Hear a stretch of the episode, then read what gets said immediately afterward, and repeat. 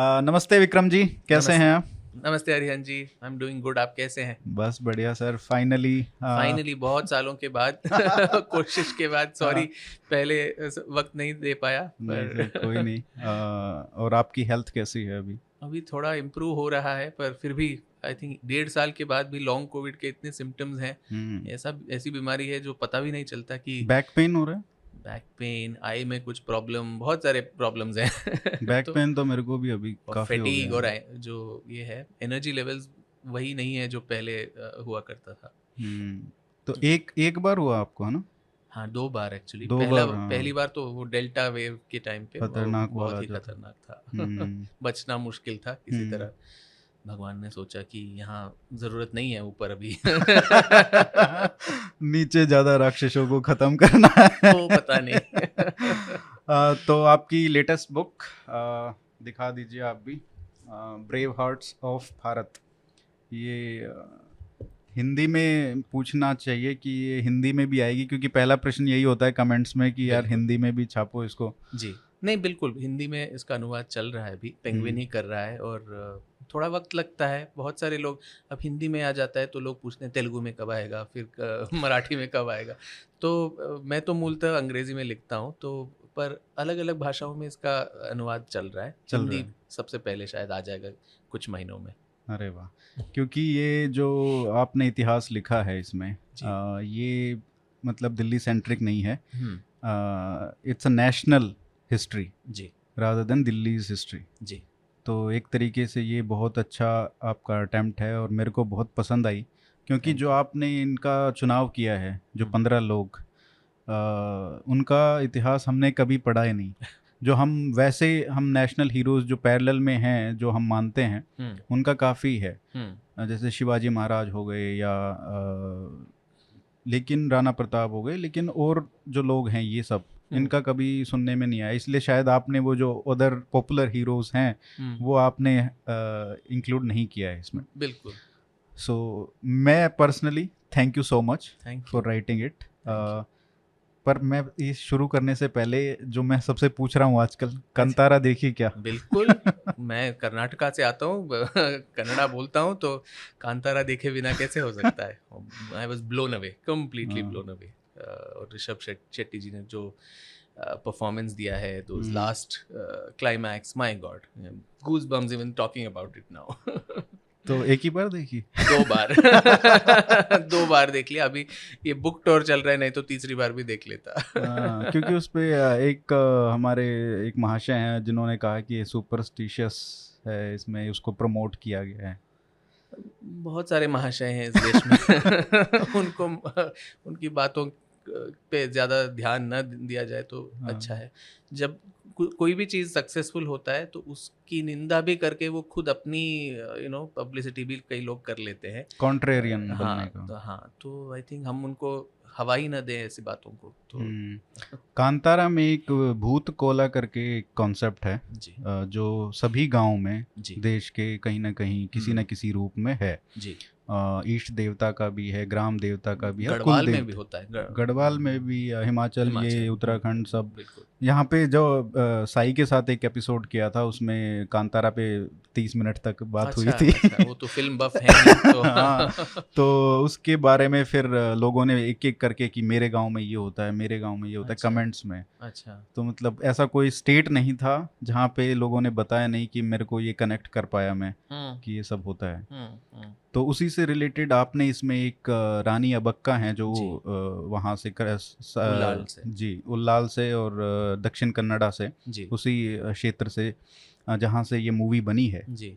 तो उसके बारे में थोड़ा बताइए क्योंकि मैं सभी इंटरव्यूज़ देख रहा था उनके बारे में किसी ने पूछा नहीं और उसमें भी एक कॉन्सेप्ट है आपने मेंशन किया कि उनकी आज तक हम्म। भूत आराधना के माध्यम से उनको याद किया जाता है। बिल्कुल और मैं आई वाज लकी कि एक ऐसे भूत आराधना रिचुअल में मैंने मैं देखा हूँ ये अच्छा।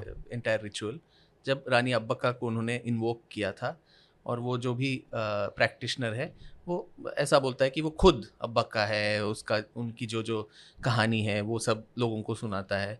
और लोगों में आज भी वो वही मैं इस किताब में भी बोल रहा हूँ कि शायद जो मेन स्ट्रीम हिस्ट्री है जो डॉक्यूमेंटेड हिस्ट्री है इसमें शायद हमने इन वीर वीरांगनाओं को भू, भुला दिया हो।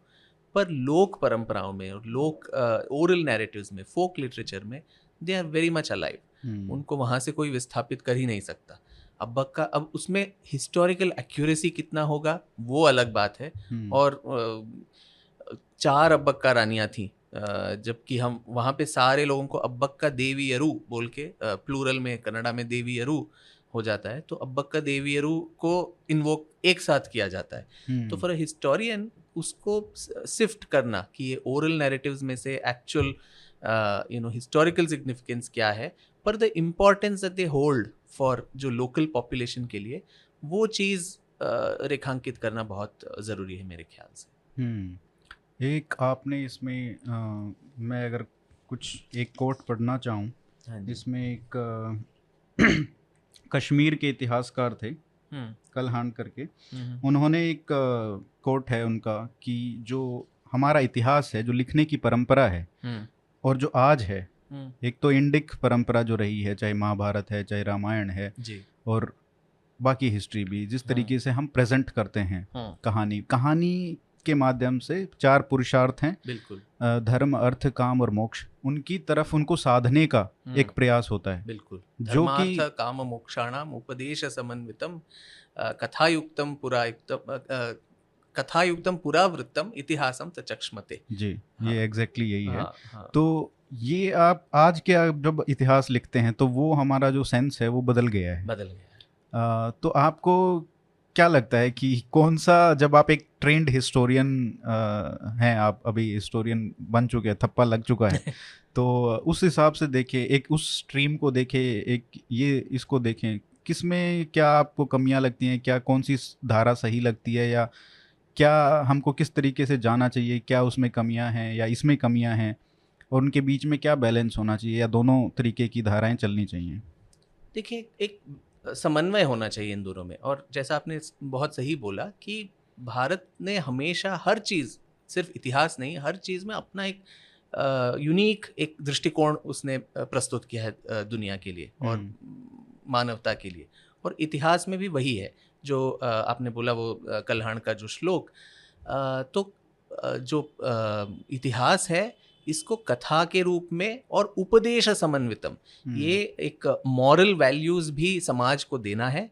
ये इतिहास का रोल होना चाहिए। Utility of history has to be didactic तो उसमें उपदेश मॉरल वैल्यूज़ वो भी है और उसको सिर्फ़ ड्राई डॉक्यूमेंटेशन ऑफ़ फैक्ट्स नहीं कि एक के बाद ये आया इस राजा के बाद वो हुआ पर उसमें कथाएँ होनी चाहिए। तो हमारे जो जो इतिहास जो हम बोलते हैं पुराण हो गए रामायण और महाभारत इसमें कहानियाँ हैं और उन कहानियों में निहित है ऐतिहासिक सत्य। तो हम्म। उसको खोजना है ऐसे। और हर हर चीज़ में आप देखिए सुलभ सूत्राज हैं तो उसमें बोलते हैं पाइथागोरस थ्योरम वहाँ से आता है। तो अ, अगर हम सुलभ सूत्राज को देखें तो उसमें A square equal to B square plus E square तो लिखा नहीं है डायरेक्टली। हम्म, कविता अ, के रूप में है और उन कविताओं में निहित जो हीरे मोती जड़े हैं उससे वो हमें उद्धृत उसको करना है। तो इतिहास का भी वही है कि कहानियाँ बहुत ही कल्हण ने भी अपने राजा तरंगिनी में बहुत सारी यू नो फैंटास्टिक स्टोरीज उन्होंने गढ़े हैं। पर उन सबको इतिहास न लेते हुए उसमें से जो सत्य है उसका निचोड़ करना एक मॉडर्न इतिहासकार का काम होना चाहिए। हम्म, पर क्या हो गया है कि वेस्टर्न जो हिस्टोरियोग्राफी है वो largely Ranke philosophy of positivism जो बोलते हैं इतिहास में कि हर चीज़ के लिए साक्ष्य होना चाहिए। एविडेंस बेस्ड हिस्टोरियोग्राफी तो इसमें एक बहुत ही जो यू नो इंट्रेंसिक प्रॉब्लम जो है कि एक तो है सोर्सेज uh, जो हमारे स्रोत हैं they will be compromised they are incomplete क्योंकि इतने सारे इन्वेजन्स हुए हैं इतना वक्त गुजर गया है तो बहुत सारे सोर्स या तो नष्ट हो गए हैं या फिर वो इनकम्प्लीट हैं या फिर जो लिख रहा है उसके खुद के जो बायसीज हैं वो उसमें आ जाते हैं। कोई राज दरबारी इतिहासकार अगर कोई लिख रहा है तो अपने राजा का बढ़ चढ़ के अतिशयोक्ति करते हुए उसका बहुत ही हम्म, महिमा मंडन करके वो लिखेगा। तो वो अगर आज का कोई आदमी पढ़ पढ़ रहा है आज का इतिहासकार उसको एक्सेस कर रहा है तो वो बायसेस को अपने मन में उसको रखना चाहिए। तो एक तो sources come with their biases और अपना जो इनकम्प्लीटनेस है अपूर्णता के साथ ही वो आएँगी। उसके बाद जो आज का इतिहासकार है उसको देखने वाला उसके खुद के बायसेस हैं। हम्म, मेरे कुछ विचार हो सकते हैं मेरे कुछ आइडियोलॉजी हो सकता है राज, राजनीतिक कुछ ये हो सकता है। हर एक आदमी का अपना अपना बायस है अलग अलग किस्म का। मुझे ये अच्छा नहीं लगता तो मुझे वो अच्छा नहीं लगता। ये सारे बायसेस जो मॉडर्न इतिहासकार है उसका भी आ सकता है। मेरी खुद की इनकॉम्पिटेंस भी हो सकती है। हम्म, अ, मैं पढ़ते वक्त मुझे संस्कृत नहीं आती अगर या पर्शियन नहीं आती या अरेबिक नहीं आती तो मैं वो सोर्सेज को लॉस्ट इन ट्रांसलेशन भी हो सकता है। हम्म, बहुत सारे हमारे जो एंशंट इंडिया प्राचीन भारत के जो जाने माने इतिहासकार माने जाते हैं इस देश में उनको संस्कृत का एक शब्द भी पता नहीं है। वो सारे जो हैं अनुवाद पे निर्भर करते हैं। तो आप देखिए कि एक सोर्स है सत्य एक है उसको यहाँ आज प्रस्तुत करते करते कितने फिल्टर्स आ जाएँगे? Sources are incomplete we are incomplete our biases come into the picture और इन सबसे फिल्ट्रेट होते होते जो सत्य का छोटा निचोड़ आता है वो इतिहास बनता है। तो हम्म, इसमें आप अ, अंदाज़ा लगा सकते हैं कि कितने अ, कितनी गलतियाँ हो सकती हैं। नॉट नेसेसरली कि you know you know purposely कोई गलती कर रहा है but just that is the process of this subject history एक डिसिप्लिन की तरह वो है ही ऐसा कि इसमें बहुत ही एक कॉम्प्रोमाइज इंटरवेंशन ये इनएविटेबल है। तो ये बात हमको याद रख के जो वेस्टर्न मैं उसको पूरी तरह से उसका खंडन नहीं करता कि जो evidence based Rankean model of historiography उसको हमें अ, दरकिनार कर देना चाहिए पूरी तरह से अपने इंडिक विजन में करना चाहिए। आई थिंक इन दोनों का एक समन्वय होना चाहिए। They should be a balance तो ये कथा कहानी काव्य तो एक कवि का रोल इंडिक फिलॉसफी में बहुत यू नो महत्वपूर्ण था। इतिहासकार भी कवि हुआ करते थे। हम्म, सारे गणितज्ञ भी कविताओं में लिखते थे। तो काव्यों में महाकाव्य जो लिखे गए तो इन काव्यों में क्या इतिहास निहित है वो भी आप कहीं से लो। बाकी स्रोत से भी आप अपना जो इन्फॉर्मेशन है उसको लो। और एक समन्वित तरीके से भारत का इतिहास प्रस्तुत करने की कोशिश होनी चाहिए जो अपने देश का दृष्टिकोण है अपने हम्म। जे अपने हिस्टोरियोग्राफी का जो अप्रोच है उसका भी उसमें वो खुशबू हो वो झलक उसमें दिखे ये हम्म। मेरे ख्याल से बहुत महत्व ये कहीं ना कहीं मिसिंग है जो एविडेंस बेस्ड मतलब जो हम फैक्ट्स में घुस जाते हैं कि ये कब हुआ ये कब ये हुआ या नहीं हुआ जी जबकि हम जो भारतीय परंपरा है जैसे आज के समय में अब तो वो नहीं रहे बाबा साहब पुरंदरे जो उन्होंने शिवाजी महाराज की हम्म। जो हिस्ट्री अगर उनकी कहानी कहें जी तो वो एक तरीके से उस ट्रेडिशन से आती है भारत हम्म। का जो इतिहास लिखने का जो परंपरा है हम्म, कि उसमें उद्देश्य ये नहीं है कि ये हुआ या नहीं हुआ उसका उद्देश्य भी अलग है और वो उद्देश्य है समय काल के हिसाब से बदलता भी रहता हम्म, है जैसे रामायण को लेते हैं हम। हम्म, जो तुलसीदास जी की रामायण है हम्म, और जो वाल्मीकि जी की रामायण है अब आप तुलसीदास जी की रामायण सबको पता है। हम्म। आज जो भारत मेजोरिटी है वो सबको पता है। हम्म, लेकिन जैसे अमी गणत्रा जी हैं उन्होंने वाल्मीकि रामायण से उठा के लिखा और वो आज जैसे पॉडकास्ट में जा रहे हैं यहाँ पे भी आए थे। हम्म, तो वो जब बातें करते हैं कि ये वाल्मीकि रामायण में ये लिखा है हम्म, तो लोग कहते नहीं ये झूठ बोल रही है। Yeah. तो इस तरीके से ट्रोलिंग होती है विश्वास नहीं करते लोग। हम्म, लेकिन वो एक अलग काल के लिए है और जो तुलसीदास जी ने लिखी है वो एक बिल्कुल अलग काल में लिखी गई है। हम्म, तो उनके जो समकक्ष हैं उनकी जो कंटेम्प्रेरी सिचुएशन है हम्म, तो एक तरीके से एक माध्यम भी है कि किस तरीके से लोगों को। उस कहानी से जोड़ना है इंस्पायर करना है for higher public good correct तो एक तरीके से ये हिस्ट्री का जो उद्देश्य है हम्म। इतिहास का हिस्ट्री का तो नहीं पर इतिहास का जो एक उद्देश्य है वो कहीं ना कहीं गौण हो गया है। बिल्कुल बिल्कुल, ऐसा ऐसा लगता है। बिल्कुल। और ये जो हिस्ट्री है एविडेंस बेस इसमें कहीं ना कहीं वो नहीं आता है। बिल्कुल बिल्कुल। इसमें जो आपने इतने सारे अ, महान व्यक्तित्व जो इसमें कवर किए हैं हम्म, अ, मैं सोच रहा था कि इसमें क्या एक थ्रेड है जो यहाँ पे है। हम्म, एक तो थ्रेड जो मुझे लगा हम्म। अ, आप बता सकते हैं कि वो सही है या नहीं?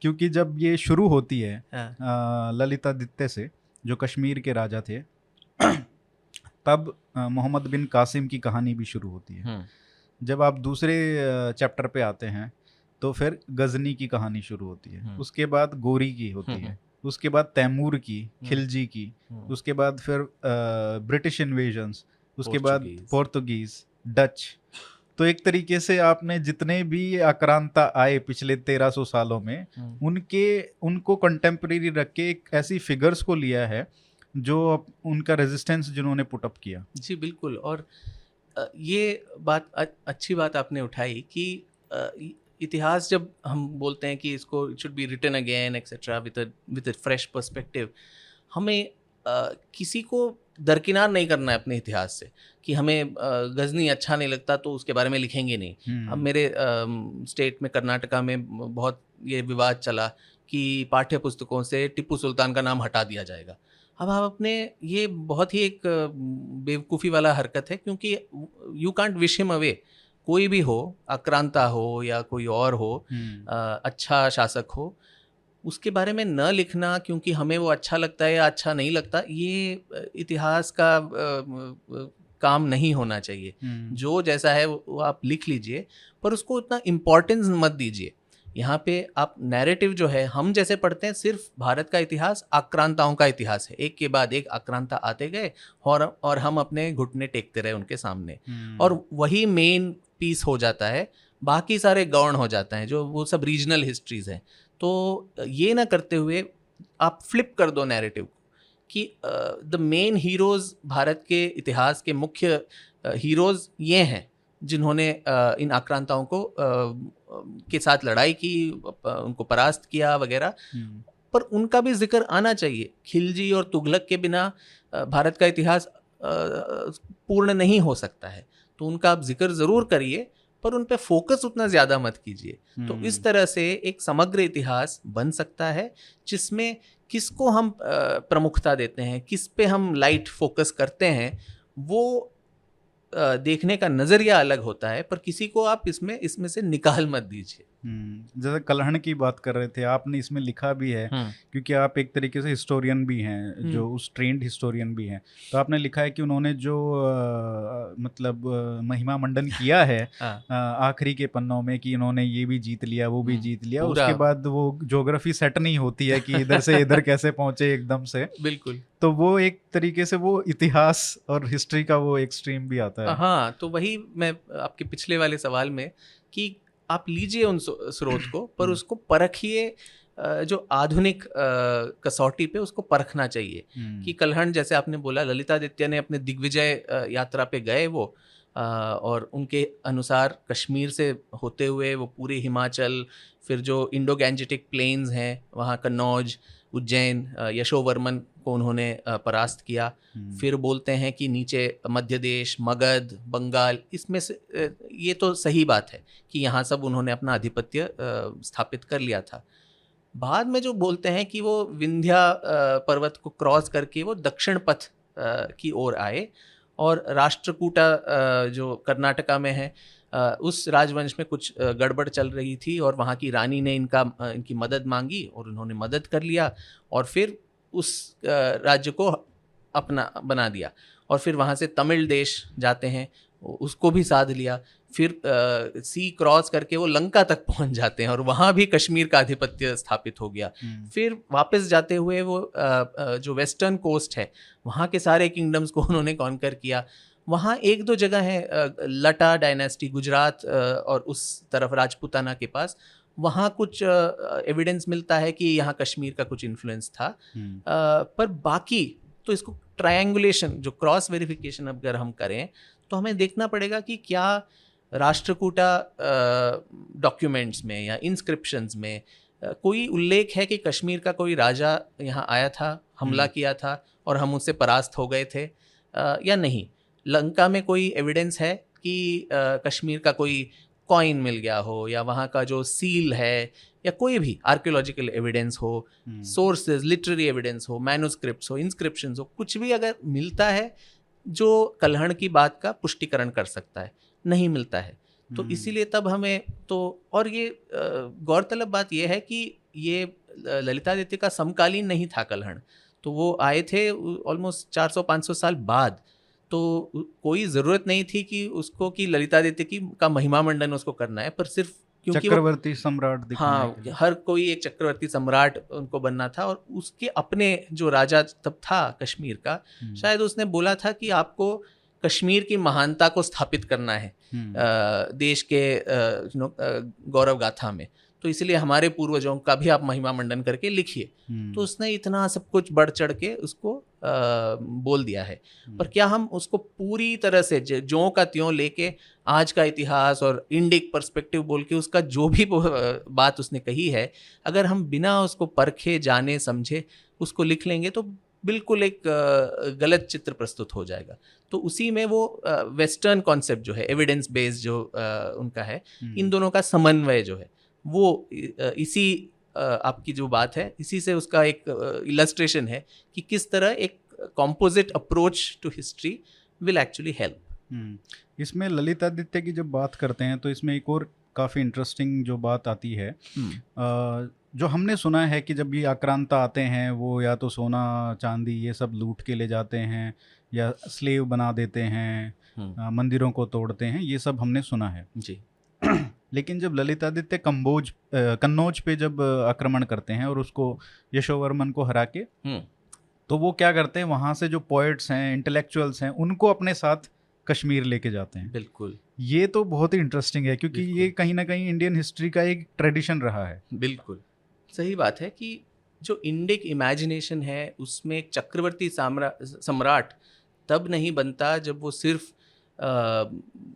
टेरिटरीज को कॉन्कर करे या हम्म, बहुत बड़े बड़े आलिशान मकान और महल और देवालय स्थापित करे वो तो है ही। हम्म, पर उसके साथ साथ उसकी और उसके जो साम्राज्य की का जो महिमा है वो तभी बढ़ता है जब उसके दरबार में उच्च कोटि के पंडित और स्कॉलर्स हों।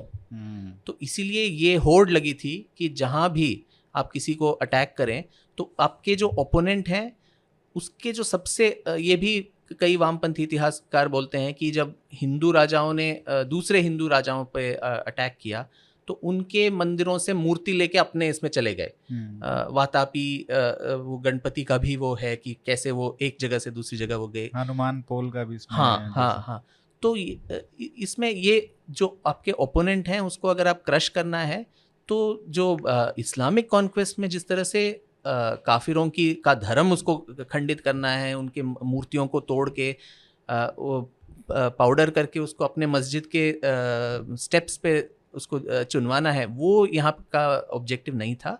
आप ये आइडल्स हो या फिर वहाँ के पंडित हो, जो आपके ओपोनेंट के लिए बहुत श्रद्धा का विषय है, वो आप उनसे ले लीजिए और अपने राज्य में उसको स्थापित कर दीजिए। उसको वहाँ एक उच्च कोटि का एक स्थान उसको प्रदान कीजिए। हम्म, तो वो मूर्ति को खंडित नहीं करते वहाँ से लेके वो उसके लिए उससे भी बड़ा भव्य मंदिर अपने राज्य में बनाते। हम्म, साथ ही जैसे ललितादित्य ने यशोवर्मन का जो आपने बात किया उनके दरबार में जो जो प्रमुख पंडित थे अ, अत्रि गुप्ता भवभूति वाकपति बहुत सारे अन्य लोग तो उन सबको अपने साथ ले जाते हैं वापस। और वहाँ कश्मीर में वो अ, उनको पूरी तरह से पेट्रोनेज दिया जाता है और अत्रि गुप्ता का जो पोता है वो है अभिनव गुप्ता जो कश्मीर शैविज्म जो स्कूल हुआ था उसका हम्म। आविर्भाव उन्हीं के द्वारा हुआ था तो कश्मीर शैव सिद्धांत हो या तंत्रा हो इन सब के लिए एक बहुत प्रमुख केंद्र बन जाता है फिर बाद में जाके ज्योतिष शास्त्र हो आयुर्वेद हो संस्कृत का पठन हो इन सारी चीज़ों के लिए एक इसीलिए शायद आदि शंकराचार्य ने वहाँ पे एक सर्वज्ञ पीठ स्थापित किया हम्म, जो सर्व सर्वज्ञ और ज्ञान की देवी शारदा माँ वहाँ की प्रमुख देवी थी और वहाँ की लिपि भी शारदा कहलाती थी। हम्म, तो ज्ञान का एक इतना बड़ा साम्राज्य तो उसका दिग्विजय कैसे हुआ कि उसने ज्ञान का साम्राज्य भी स्थापित किया। ये यूनिक बात है हमारे देश के जो यू नो इन्वेजन या जो इंटर स्टेट फाइट्स वगैरह में कि मटेरियल परस्यूट्स तो एक था ही पर साथ साथ spiritual as well as intellectual बौद्धिक अधिपत्य स्थापित करना भी अ, बहुत ही एक प्रमुख ड्राइवर था सबके लिए। ये जो ललितादित्य हैं ये जब इनका मोहम्मद कासिम का इसका जब ये यहाँ पे आता है आक्रमण करता है तब हम्म। तब ये वहाँ के राजा थे। जी। अब वो मैं नहीं जाऊँगा उसमें क्योंकि आपने कई जगह बात की है कि किस तरीके से 300-400 साल लगे हम्म। पहली इस्लामिक सल्तनत बनने में जी। जब से आक्रमण शुरू हुए। लेकिन जब हम दोबारा राजेंद्र चोला और राजराज चोला पे आते हैं हम्म। तब उनका साम्राज्य था गंगा से लेके नीचे तक। 1025 में इन्होंने ये पूरा साम्राज्य ले लिया था और चालुक्याज और राष्ट्रकूटाज ये भी सब उनके अंडर में एक तरीके से आ गए थे। हम्म। तो उस समय मेरे को हमेशा एक ये आता है कि जब सोमनाथ पर गजनी का हमला हो रहा था 1026 में तो क्या इन्होंने कभी सोचा नहीं कि ये अभी आ गया है या इसको अटैक करना है क्योंकि वो ऐसा तो था नहीं कि मतलब कई दिन तक तो चला होगा वो हम्म। दस दिन पंद्रह दिन तो किसी ने सोचा नहीं आसपास के राजाओं ने कि इसको बचाने के लिए इसको पनिश करने के लिए हमको कुछ करना चाहिए बहुत सारे मैंने इस किताब में भी लिखा है कि हम्म। कि एक तो राजा जब मथुरा पे उन्होंने मथुरा का की मूर्ति भी उन्होंने खंडित किया सोमनाथ भी था सारे जो हमारे धर्म क्षेत्र थे पुण्य क्षेत्र थे उनको उन्होंने खंडित किया।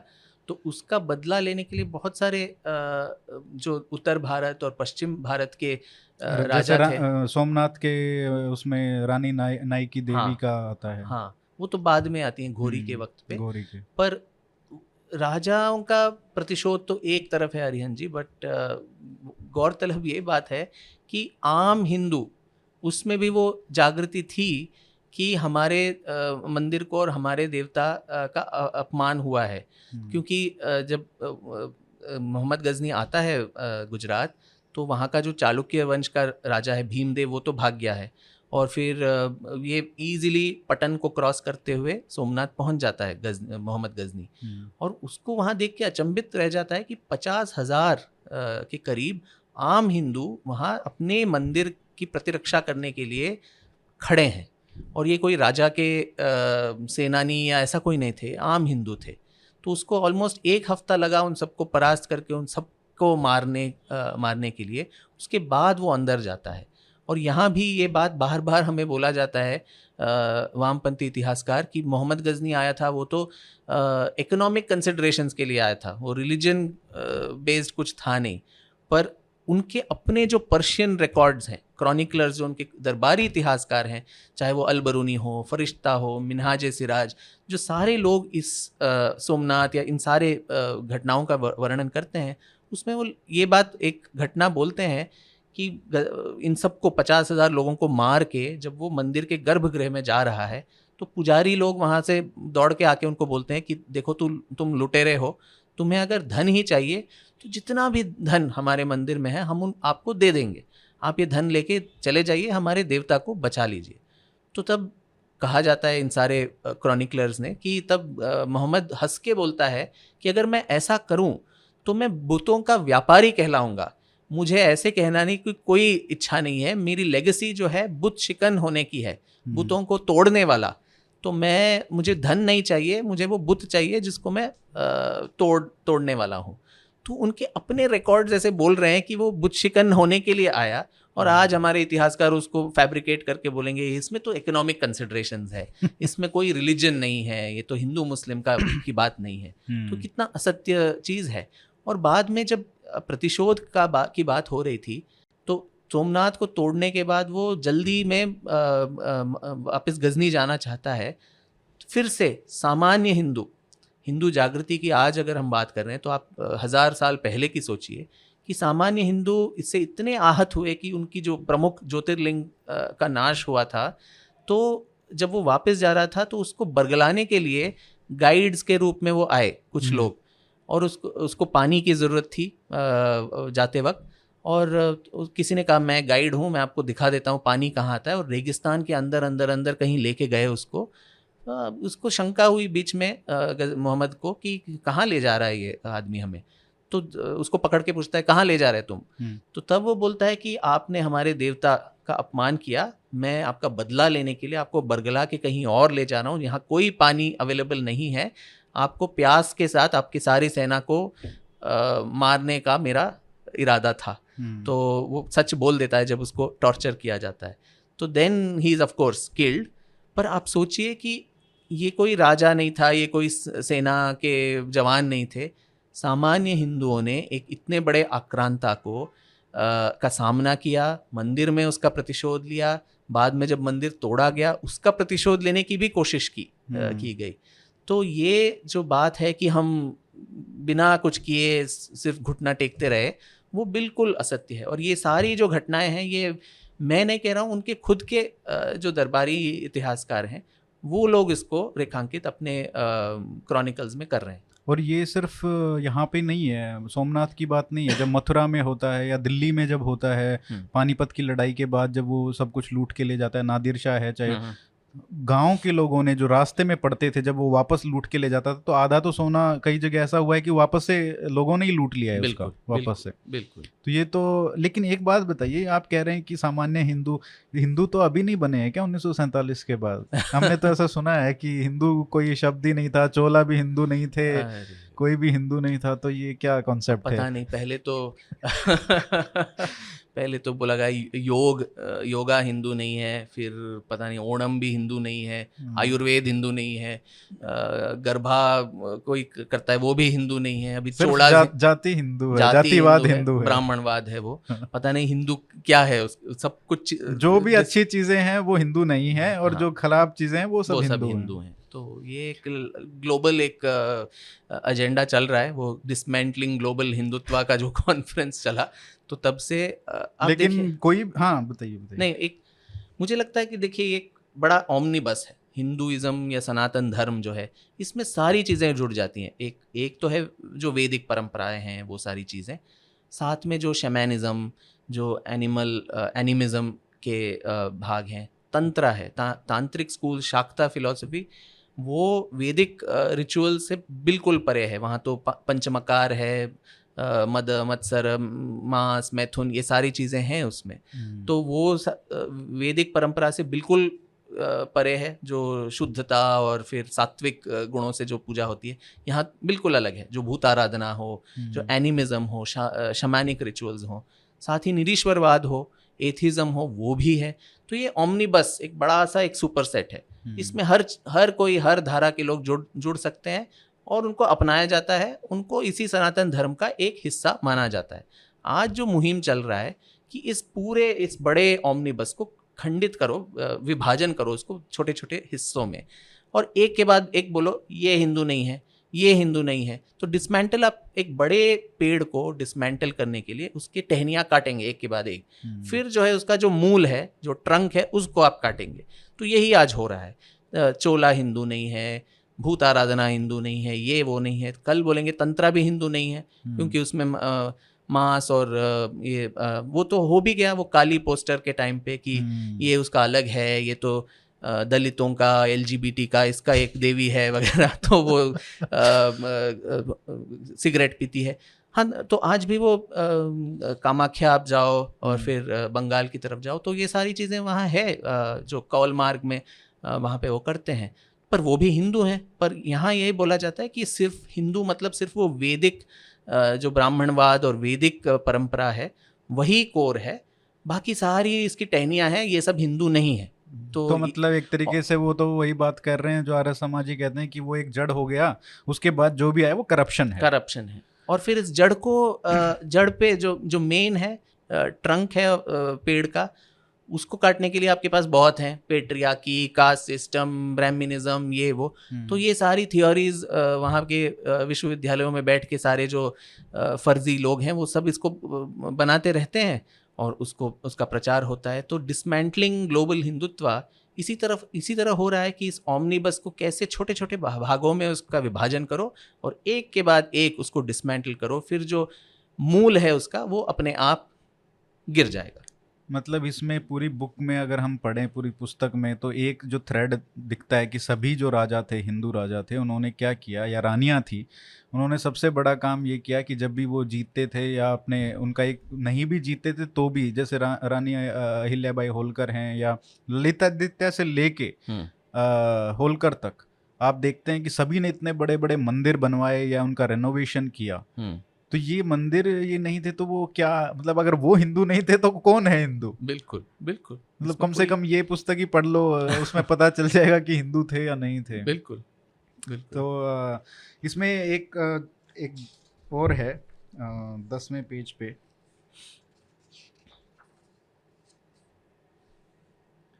कि हमको ये बताया जाता है कि जब इन्वेजन्स हुए थे शुरू हम्म।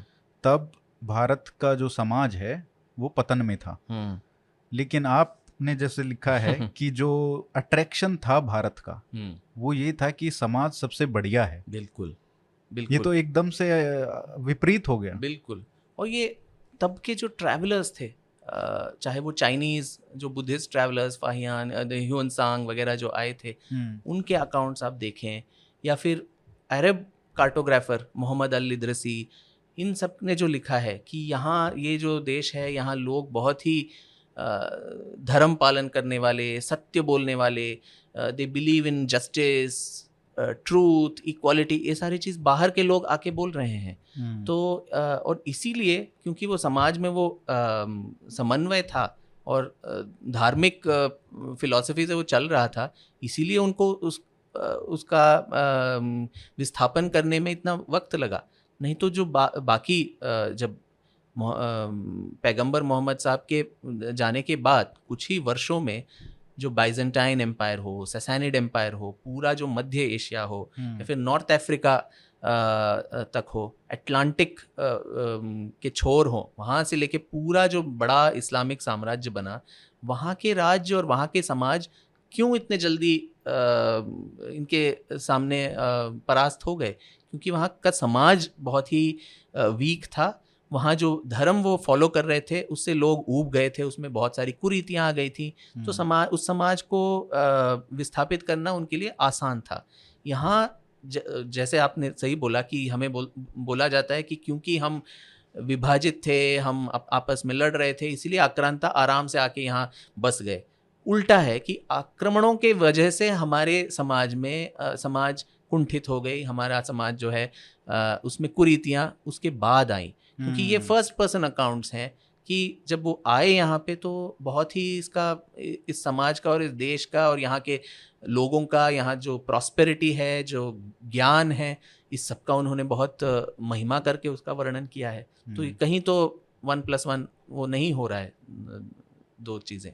ये तो है इसमें एक और जो बात आपने कही है कि इसमें जो दिखाई भी है कि हर राजा के जब भी आक्रमण होता था तो वो ऐसा नहीं था कि उसका राज्य है तो वो सिर्फ़ मतलब लड़ने चला गया उससे ऐसा था कि उनका पहला ये भी सोच होता था कि जो आसपास के राजा हैं उनके हम्म। साथ संधि करके एक यूनाइटेड फ्रंट हमको खड़ा करना है चाहे आप उसको शुरुआत में देखें कासिम के समय का देखें या फिर आप लचित बोरपकन के असम हम्म। के अहोम जब डायनेस्टी है मुगल्स के खिलाफ लड़ रहे हैं तब देखें हम्म। सभी में एक ही थ्रेड है कॉमन कि जब वो संधि करके वो लड़ते थे यूनाइटेड फ्रंट करने की वो पूरी कोशिश करते थे हाँ। तो ऐसा नहीं था कि सिर्फ़ अलग अलग थे इसलिए हम हार गए वो भी है पर इसको भी हम हमें बहुत उसको एग्जैजुरेट भी नहीं करना चाहिए कि हम्म। कई इंस्टेंसेस मैंने इसमें भी डाले ज, जब वो नहीं हुआ और हम्म। इसकी वजह से अ, हमें बहुत बड़ा एक प्राइस पे करना अ, पड़ा था नईकी देवी की आप बात करें तो 1178 में जब मोहम्मद घोरी ने गुजरात पर आक्रमण किया तो नईकी देवी ने वो गुजरात के चालुक्य वंश की थी हम्म। तो उन्होंने बहुत सारे मैसेजेस भेजे पृथ्वीराज चौहान को और फिर जयचंद को सबको कि आप हम सब साथ मिलके पूरा जो उत्तर पश्चिमी भारत है वो एक एकजुट हो जाए और इनको पछाड़ के वापस भेजा जाए। पर पृथ्वीराज चौहान ने खुद वो उन डाउट करते थे चालुक्य वंश को हम्म। तो उन्होंने उनके साथ हाथ नहीं मिलाया। इसका क्या असर हुआ? उन उन्हें खुद पता चला बीस साल तीस साल बाद जब बैटल ऑफ़ तरेन हुआ और वो परास्त हो गए।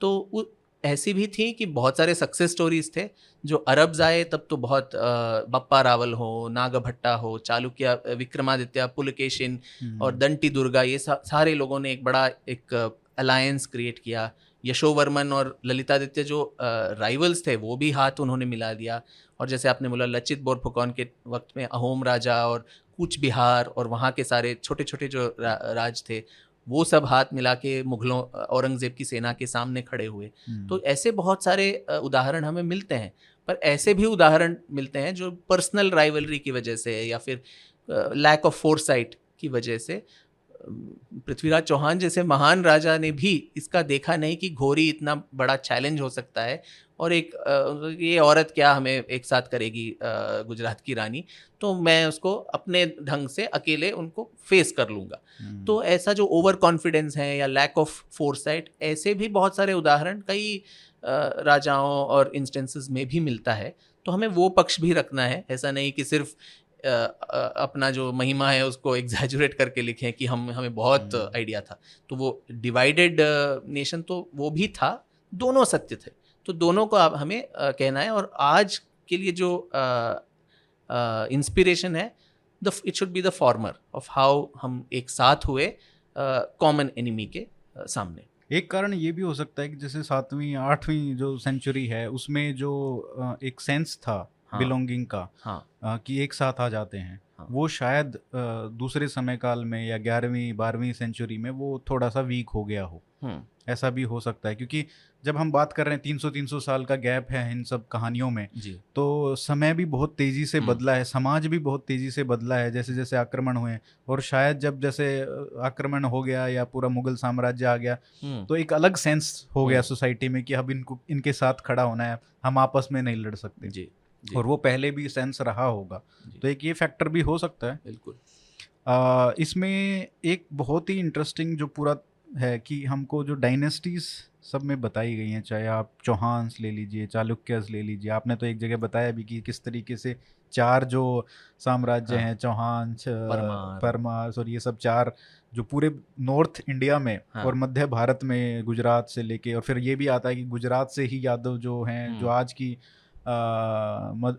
इसमें आप जहाँ से आते हैं हाँ। आ, जो डायनेस्टी वुडियार डायनेस्टी है हम्म। उनका भी वो ट्रेस करते हैं कि गुजरात से हैं। हम्म, हम्म, तो एक तरीके से लगता है चालुक्य और फिर उसके बाद शायद चोलाज और ये सब भी कहीं ना कहीं ये स्ट्रीम कहीं ना कहीं एक जगह तो नहीं मिलती है कहीं जाके ऐसा लगता है क्योंकि सभी लोग एक दूसरे से ट्रेस करते हैं कि कहीं ना कहीं ये रहे होंगे एक दूसरे के और सबको वही है कि या तो सूर्यवंशी हैं या चंद्रवंशी हैं हाँ। तो सारे तो सूरज और चाँद से ही जुड़े हैं सारे हाँ सारे लोग ये भी है तो ये काफ़ी इंटरेस्टिंग है क्योंकि किसी किसी को ये करना चाहिए कि अगर आप यहाँ से बात करते हैं अब तो हाँ। कास्ट हो गई हैं डिफरेंट हम्म। डिफरेंट उन्हीं वही आइडेंटिटीज हो गई हैं हम्म, बट पहले तो ये एम्पायर्स थे हम्म, तो क्या वो एम्पायर्स कहीं मिलते हैं हम्म। पास्ट में जाके चालुक्यास के ही इतने सारे ब्रांचेस थे ईस्टर्न हाँ। चाल मैंने इसमें बखान किया कि ईस्टर्न चालुक्यास और वेस्टर्न चालुक्यास बंगाल से लेके कर्नाटक तक हाँ। और गुजरात तक हाँ और फिर चोल चोला आर्मी का एक जो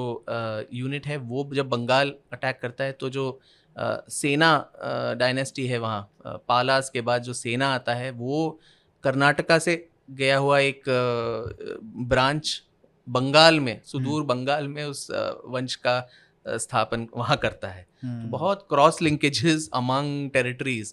ये हमें देखने को ज़रूर मिलता है और संजीव सान्याल जी की भी एक पुस्तक थी उसमें दिखाया था कि कैसे उड़ीसा से लोग जो श्रीलंका की एंसेस्ट्री है हम्म। जी। वो भी कहीं ना कहीं उड़ीसा से जुड़ी हुई है। हम्म तो ये सारी काफ़ी अच्छी लिंकेजेस हैं जो किसी को एक्सप्लोर करना चाहिए स्पेशल एक बुक लिख के। बिल्कुल। इसमें मैं एक कहानी जो और तो सारी कहानियाँ मेरे ख्याल से सब जगह हो गई है बात बट। एक राणा कुंभा की जो कहानी है हम्म। आ, उसमें जो हनुमान पोल की कहानी है हम्म। वो थोड़ी बताइए क्योंकि वो उस थ्रेड को बताती है कि किस तरीके से आप जब अटैक करते थे तो दूसरों के जो देवी देवता हैं उनको आप अपने पास लाके स्थापित करते थे। हम्म। तो वो जैसे मैंने पहले बोला कि दूसरों की देवी देवता हो या फिर वहाँ के जो इंटेलेक्चुअल्स हों उनको अपने दरबार में लेके अपने राज्य में लेके उसको वहाँ give them a pride of place वो उन्होंने किया। पर राणा कुंभा का एक और चीज़ है जो इसमें लिखा गया कि अदरवाइज़ यूजली ये सावरकर भी अपने इसमें बोलते हैं कि जो हमारे राजा थे वो सद्गुण विकृति से त्रस्त थे।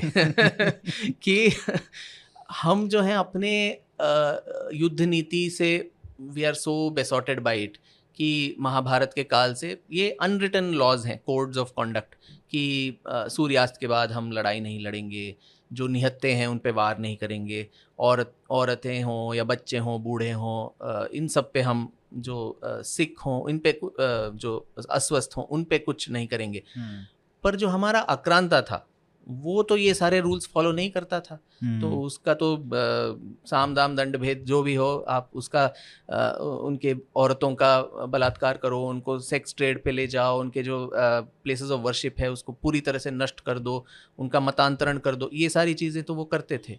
तो जब अनइक्वल एक सिचुएशन आए जब हम ये सारे आइडियल्स को फॉलो करते हैं पर अपना ओपोनेंट उनको फॉलो नहीं करते तो सावरकर भी उसी को सद्गुण विकृति बोलते हैं कि आप उसी चीज़ को अपना ग्रेटनेस बोलने से कोई फ़ायदा नहीं है आपका तो हानि ही होगा क्योंकि आप ज़रूर इस अनइक्वल युद्ध में आप ही हारेंगे तो हम्म, राणा कुंभा शायद एक इकलौते ऐसे थे जो जो राजपूतों में बाद में उनका भी वही हाल था कि वो बंदी बना लेते हैं खिलजी को या तुगलक को छह महीने छोड़ देते छोड़ हैं। देते हैं वो अगर क्षमा मांग लेते हैं तो बहुत उदार कर्ण शूरवीर कर्ण की तरह उनको छोड़ देते हैं। And that person lives on to see another day और इसी पे फिर से आक्रमण करेगा और इसको मार डालेगा। पर राणा कुंभा ने भी एक दो बार ऐसी गलती की परंतु एक दो इंस्टेंसेस आते हैं जब मालवा और गुजरात के बाकी सुल्तान जब तीनों इकट्ठे हो जाते हैं। हाँ इकट्ठे होते हैं वहाँ वन माता की जो मंदिर है उसको तोड़ता है तोड़ते हैं ये लोग। हम्म, तो उसका प्रतिशोध लेने के लिए राणा कुंभा भी जाके उनके एक मस्जिद को ध्वस्त करते हैं। हम्म, तो ये भी एक शायद एक फ्यू इंस्टेंसेस जब हिंदू राजा ने भी अपने ओपोनेंट के साथ वही किया जो वो हमारे साथ करते थे कि हम्म। आ, वो अनरिटन लॉ को छोड़ के कि दूसरे के प्लेसेस ऑफ़ वर्शिप को हम टच नहीं करेंगे। उन्होंने कहा वो तो हमारे जो सबसे अ, महान जो देवी का मंदिर है उसका नाश किया तो मैं भी उसका वही प्रत, प्रतिशोध उसी तरह से लूँगा। तो ये बाद में वो स्पिरिट शायद चला गया राजपूतों में कि इस सद्गुण विकृति के लिए तो शायद सावरकर शिवाजी महाराज को भी कहीं ना कहीं दोषी ठहराते हैं। और उसको बहुत तोड़ मरोड़ के आज प्रस्तुत किया जाता है कि उन्होंने बलात्कार को एक टूल ऑफ़ रिवेंज बोला था। उन्होंने ये नहीं कहा था। उन्होंने यही कहा था कि शिवाजी महाराज हों या चिमाजी अप्पा हों उन्होंने इन सारे लोगों को छोड़ दिया था खासकर जो औरतें हैं वगैरह जो जिनको उन्होंने कैप्चर किया। उन्होंने कहा कि अगर उन्होंने सोचा होता कि वहाँ के लोग अ, हमारे औरतों के साथ क्या किए हैं और हम इतना उदार होकर उनको छोड़ रहे हैं एक बार भी उनके हृदय में वो डर नहीं बैठ रहा है कि अपना जो विरोधी है वो भी हमारे साथ वही कर सकता है जो हम इनके साथ कर रहे हैं अगर हम्म। वो डर बैठ जाए अपने विरोधी के मन में तब वो ऐसे कृत्य करने के लिए वो दस बार सोचेगा पर उसको पता है कि ये तो बुद्धू आदमी है कायर है हम जो भी इसके साथ करें थोड़ा भीख मांग ले तो इसको हमको छोड़ देगा। तो हम जो मनमानी करना चाहें हम कर सकते हैं और हम्म, हम छूट जाएँगे। तो उन्होंने ऐसा नहीं कहा कि आप बलात्कार बलात्कारी होना चाहिए वगैरह। उन्होंने कहा इन्होंने सोचा नहीं था कि अ, अगर इस तरह से एक वो डर बैठ जाए कि हम्म। इनको अगर हम टच करें तो हमारे साथ भी वैसा ही सलूक ये लोग करेंगे जैसा हम इनके साथ कर रहे हैं तो शायद जो हज़ार वर्ष के जो आक्रमण हुए उसमें इतनी क्षति हमको न पहुँच पहुँचती और हमारे जो मंदिर हैं या हमारी औरतें बच्चे हैं उनके साथ जो हुआ हुआ वो शायद बच सकता था तो हम्म। वो चीज़ उन्होंने उसमें लिखी उनका जो लेखन शैली था वो कवि भी थे तो अतिशयोक्ति में वो लिखते थे। उस और वो मराठी में लिखा है तो उसको अंग्रेज़ी और हिंदी में अनुवाद होते होते लॉस्ट इन ट्रांसलेशन हुआ। और हम्म। आज का जो राजनीतिक माहौल है और जो आइडियोलॉजिकल माहौल है उसको और तोड़ मरोड़ उसको और तोड़ मरोड़ करके उन्होंने बलात्कार को एक टूल ऑफ़ रिवेंज प्रिस्क्राइब किया है। ऐसा एक वक्तव्य प्रस्तुत कर किया जाता है जो बिल्कुल गलत है। इस सद्गुण विकृति का कुछ जो थोड़ा सा काउंटर क्या होगा? मतलब अपोजिट वर्ड क्या होगा? जो आ, उसको स- क्या बोलेंगे? लेकिन ऐसा कोई राजा था जिसमें वो सद्गुण विकृति नहीं थी और वो महान राजा था? कुंभा जैसे हमने बोला लेकिन उनमें भी तो थी हाँ। शुरुआत में तो थी। बहुत कम वही हम उसी के कारण। तो हाँ। इतिहास में जब वही जैसे पिछले आपके सवाल पे हम बात कर रहे थे कि एक तो जो यूनिटी थी वो भी एक पक्ष है। हम्म, जो डिसयूनिटी थी वो भी एक पक्ष है। सिमिलरली ये ये भी हमारे वीकनेस का एक कारण है। तो हम्म, इतिहास से वो भी हमें सबक सीखने हैं कि ऐसा हमने करके अपना जो है देश गवाया अपना सा, सारा ऑनर डिग्निटी धन दौलत सब गवा दिया। तो that should give us a lesson for the future कि इस तरह की मूर्खता की अ, के काम हम ना करें। हम्म। आ, इसमें एक जो कहानी है वो एक ऐसी भी है कि जहाँ पे मंदिर जो दोनों राजा हिंदू होते हैं लेकिन मंदिर भी तोड़ा जाता है हम्म, हम्म। ललितादित्य के वक्त में ही होता है जब उन्होंने बंगाल के गौड़ वंश के राजा को एक परिहास केशव मूर्ति के सामने प्रतिज्ञा लेके उनकी रक्षा करने की प्रतिज्ञा ललितादित्य ने लिया था। हम्म, पर बाद में कोई अ, वो उनसे भिन्नाभिप्राय रखते थे तो उनका अ, उनको मार डाला था। तो उसका प्रतिशोध लेने के लिए बंगाल के लोग कुछ लोग आए हम्म, और उनको ये धैर्य नहीं था कि राजा पे हमला करें। उन्होंने सोचा जिस देवता के सामने उस राजा ने प्रतिज्ञा ली उस देवता को नष्ट कर देंगे। तो वो उन्होंने सोचा कि वो परिहास केशव मंदिर में जाके उसको तोड़ तोड़ दें। हम्म, पर वो गलती से एक रामस्वामी मंदिर है कश्मीर में तो वहाँ जाके श्रद्धालु के रूप में जाते हैं और फिर वो मंदिर के फाटक बंद करके वो जाके पूरी तरह से वो मूर्ति को तोड़ देते हैं और उसको सब जगह फेंक फेंक देते हैं बाद में पकड़े जाते हैं और मारे जाते हैं। पर ये शायद एक इकलौता एक उदाहरण है कि हिंदू राजाओं के बीच में भी और ये शायद एक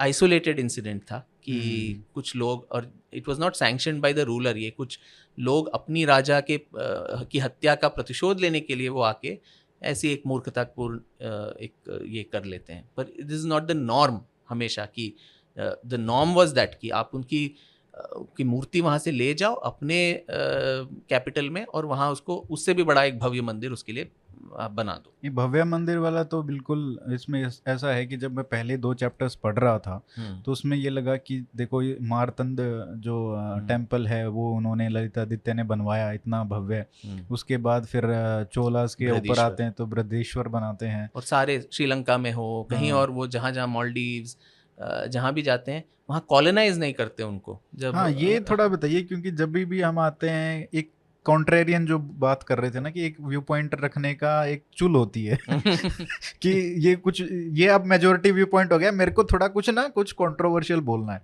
तो इसमें एक ये बात हेडलाइंस चाहते हैं। तो इसमें ये बात आती है कि हम जब भी कहते हैं कि नहीं हम तो कभी कॉलोनाइज नहीं किया तो लोग कहते हैं नहीं नहीं अच्छा तो फिर चोलास श्रीलंका और मालदीव्स और यहाँ तक कैसे पहुँच गए? नहीं नहीं, वो कॉलोनाइजिंग इंटेंशन से वो गए ही नहीं। उसमें बहुत साफ़ इस किताब में वो वर्ण- वर्णन किया है कि वो ट्रेड रीजंस की वजह से स्पेशली जो श्री विजया पे अटैक हुआ one zero two five CE में तो उसमें भी वही था कि उस वक्त Cholas were one of the most powerful maritime forces उनके साथ चाइना कंपटीशन में थे चाइना के सॉन्ग डायनेस्टी और फिर इजिप्ट में जो फातिमिद ऑफ़ इजिप्ट तो सारे लोग जो साउथ ईस्ट एशिया जो इंडियन ओशन ट्रेड जो है उसमें कंपटीशन कर रहे थे और श्री विजया किताब लोगों को पढ़नी चाहिए कि किस तरह श्री विजया ने इसका श्री विजया आता है मलय पेनिनसुलर में आज का जो मॉलडीव्स वियतनाम उस जावा वगैरह। तो वहाँ किस तरह से उन्होंने इसका advantage one against the other Cholas के बारे में अ, कुछ यू नो चुगली की चाइना के दरबार में। तो ये सारी चीज़ें कर रहे थे। तो उसका बदला लेने के लिए चोलाज ने बहुत प्लानिंग करके चौदह उनके जो प्रमुख बंदरगाह थे उस पर अटैक किया। वन ज़ीरो टू फाइव में। और अब सोचिए इसमें मैंने उसका भी उल्लेख किया है कि किस तरह से एक ऐसे ज़माने में जब आज जैसे कॉम्पस और नेविगेशन इंस्ट्रूमेंट्स नहीं थे तो सिर्फ़ एस्ट्रोनॉमी और ज्योतिष और इन सब चीज़ों को रख के कौन से महीने में वो शुरू होना है वहाँ से और फिर कौन सा नक्षत्र जब आएगा, कब वो द विंड विंड करंट किस तरह होगा कि वो ठीक उसी श्री विजया के पोर्ट तक आपका जहाज़ जा सकता है। ये सारी चीज़ें उन्होंने अपना साइंटिफिक टेक्नोलॉजी डेवलप किया था जाके अटैक करने का। हम्म, और अटैक करके उन उनको परास्त किया पर वहाँ अपना कॉलोनी नहीं बनाया।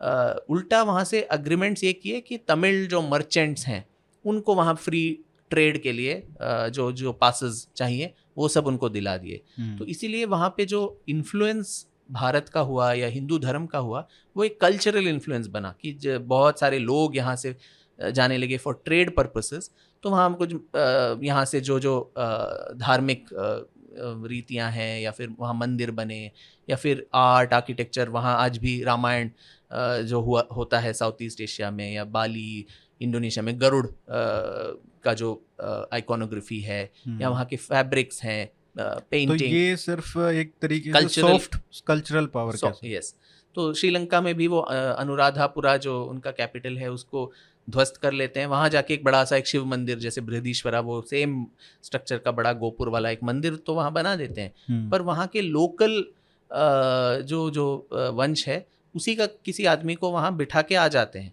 और ये नहीं कि अपना आदमी को वहाँ गवर्नर जैसे अरब अरब्स ने बनाया कि वहाँ से कोई आता था और यहाँ सिंध का गवर्नर बना पर हम्म। हमने वो नहीं किया कि उन्हीं के किसी लोग व्यक्ति को वहाँ डाल दिया पर उसका डिसएडवांटेज ये हुआ कि कुछ साल बाद वहाँ बगावत हुई उसने फिर से अपना जो राज्य है उसको वापस लेने की भी कोशिश की हम्म। पर आई थिंक हमारा वो इंटेंशन ही नहीं था भारत में कि हम जाके उसका कब्जा करें किस तरह वहाँ ट्रेड के लिए व्यापार के लिए और फिर सांस्कृतिक एक प्रचार प्रसार धार्मिक प्रसार के लिए उस नए एक लैंड को हम यूज़ करें। वो ही द मेन मोटिव हमारा लगता है। हम्म, लेकिन ये एक, एक फैक्टर सरप्राइजिंग है और किसी को शायद ये इस पर रिसर्च करके शायद बुक लिखना चाहिए कि वहाँ की जो पॉपुलेशन है आज बेशक हम्म। मुस, मुस्लिम है हम्म। लेकिन फिर भी जैसे हम बाली की बात करें या रामलीला और हाँ वहाँ पे जो कल्चरल आइडेंटिटी है that is very separate and the symbols हैं जो इंडियन मुस्लिम्स हैं एंड वो वहाँ का जो मुस्लिम है उसमें काफ़ी अंतर है culturally I think Sanjeev ji ने उसके हाँ, बारे में बहुत उस पे लिखा है but like why it is so मतलब what is the mentality what is maybe this is because of the history of the last three hundred years क्योंकि यहाँ पे एक रूलर्स थे उसके बाद लॉस ऑफ़ पावर और वो सब है। जी। uh, एक फैक्टर हो सकता है। बट एक चोलास की ऊपर आखिरी बात ये करे तो वो गंगा में जब uh, गंगा तक तट तक जाते हैं जीतते हैं वहाँ से पानी हम्म। गंगा का लेके आते हैं वहाँ पे फिर चोलापुरम। फिर एक नई कैपिटल बनाते हैं। हम्म। तो ये भी एक हिंदू कैसे वो, वो क्यों वहाँ पे गंगा ही क्यों का पानी ही क्यों लेके आए वो? वो भी एक है कि वो एक क्यों सेक्रेट सिंबल था उनके लिए। हाँ हाँ तो इससे ही साफ़ हो जाता है कि उनका धर्म क्या है। हाँ, बिल्कुल। आ, अच्छा इसमें एक इन सब कहानियों के अलावा एक ऐसी कहानी जो आपको लगता था कि ये पंद्रह तो हो गई हाँ। लेकिन शायद एक और इसको डाल सकते थे। अरे बहुत सारे। बहुत। लेकिन इसी कालखंड में। बहुत सारे। अभी सोशल मीडिया पे भी जब से किताब के बारे में चर्चाएँ शुरू वो तो बोलेंगे कि ये क्यों नहीं ये किया क्यों वो नहीं, क्यों नहीं नहीं वो तो कुछ लोग कुछ भी बोलते हैं हाँ। पर उनमें से थोड़े ऐसे उदाहरण हैं जो मुझे लगा कि अरे यार ये तो मैंने बाई चांस मैंने मैं भूल ही गया इसको या ये मुझे पता नहीं था अच्छा। कि एक उदाहरण है कोई किसी ने कहा कि लांगूला नरसिंह देवा जो उड़ीसा के आपने नाम सुना था इसका। मैंने भी नहीं सुना था तो तेरहवीं शताब्दी का उड़ीसा का कोई महाराजा था जिन्होंने कोणार्क का मंदिर बनाया। और अपेरेंटली बाकी सारे जो इसमें भी आते हैं ये रिएक्टिव स्ट्रैटेजी है। कोई आक्रांता आता है तो हम उस पर अटैक करते हैं उसको परास्त करते हैं। हम्म। ये प्रोएक्टिव होके अब तुर्कों पे उन्होंने बहुत सारे बैटल्स उन्होंने लड़े और उड़ीसा बंगाल इस पूरे क्षेत्र से उसको फ्लश आउट कर दिया था।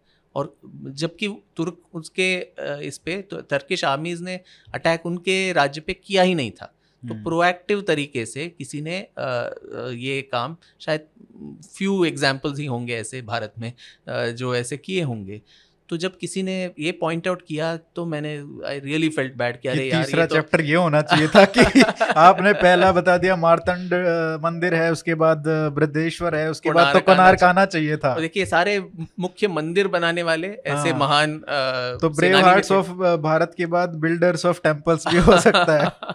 नहीं अभी सब लोग बोल रहे हैं कि इसका एक सीक्वल आना चाहिए और मेरे पब्लिशर्स जो पेंगविन है वो भी बता रहे हैं कि और करना ही पड़ेगा क्योंकि आप बोल रहे हैं कि इतने सारे बच गए हैं। बच गए हैं और देश के अन्य भाग भी हैं। हम्म। जैसे एक और चीज़ इसमें आता है कि सिर्फ़ दो लोगों को मैंने चुना उत्तर पूर्व से।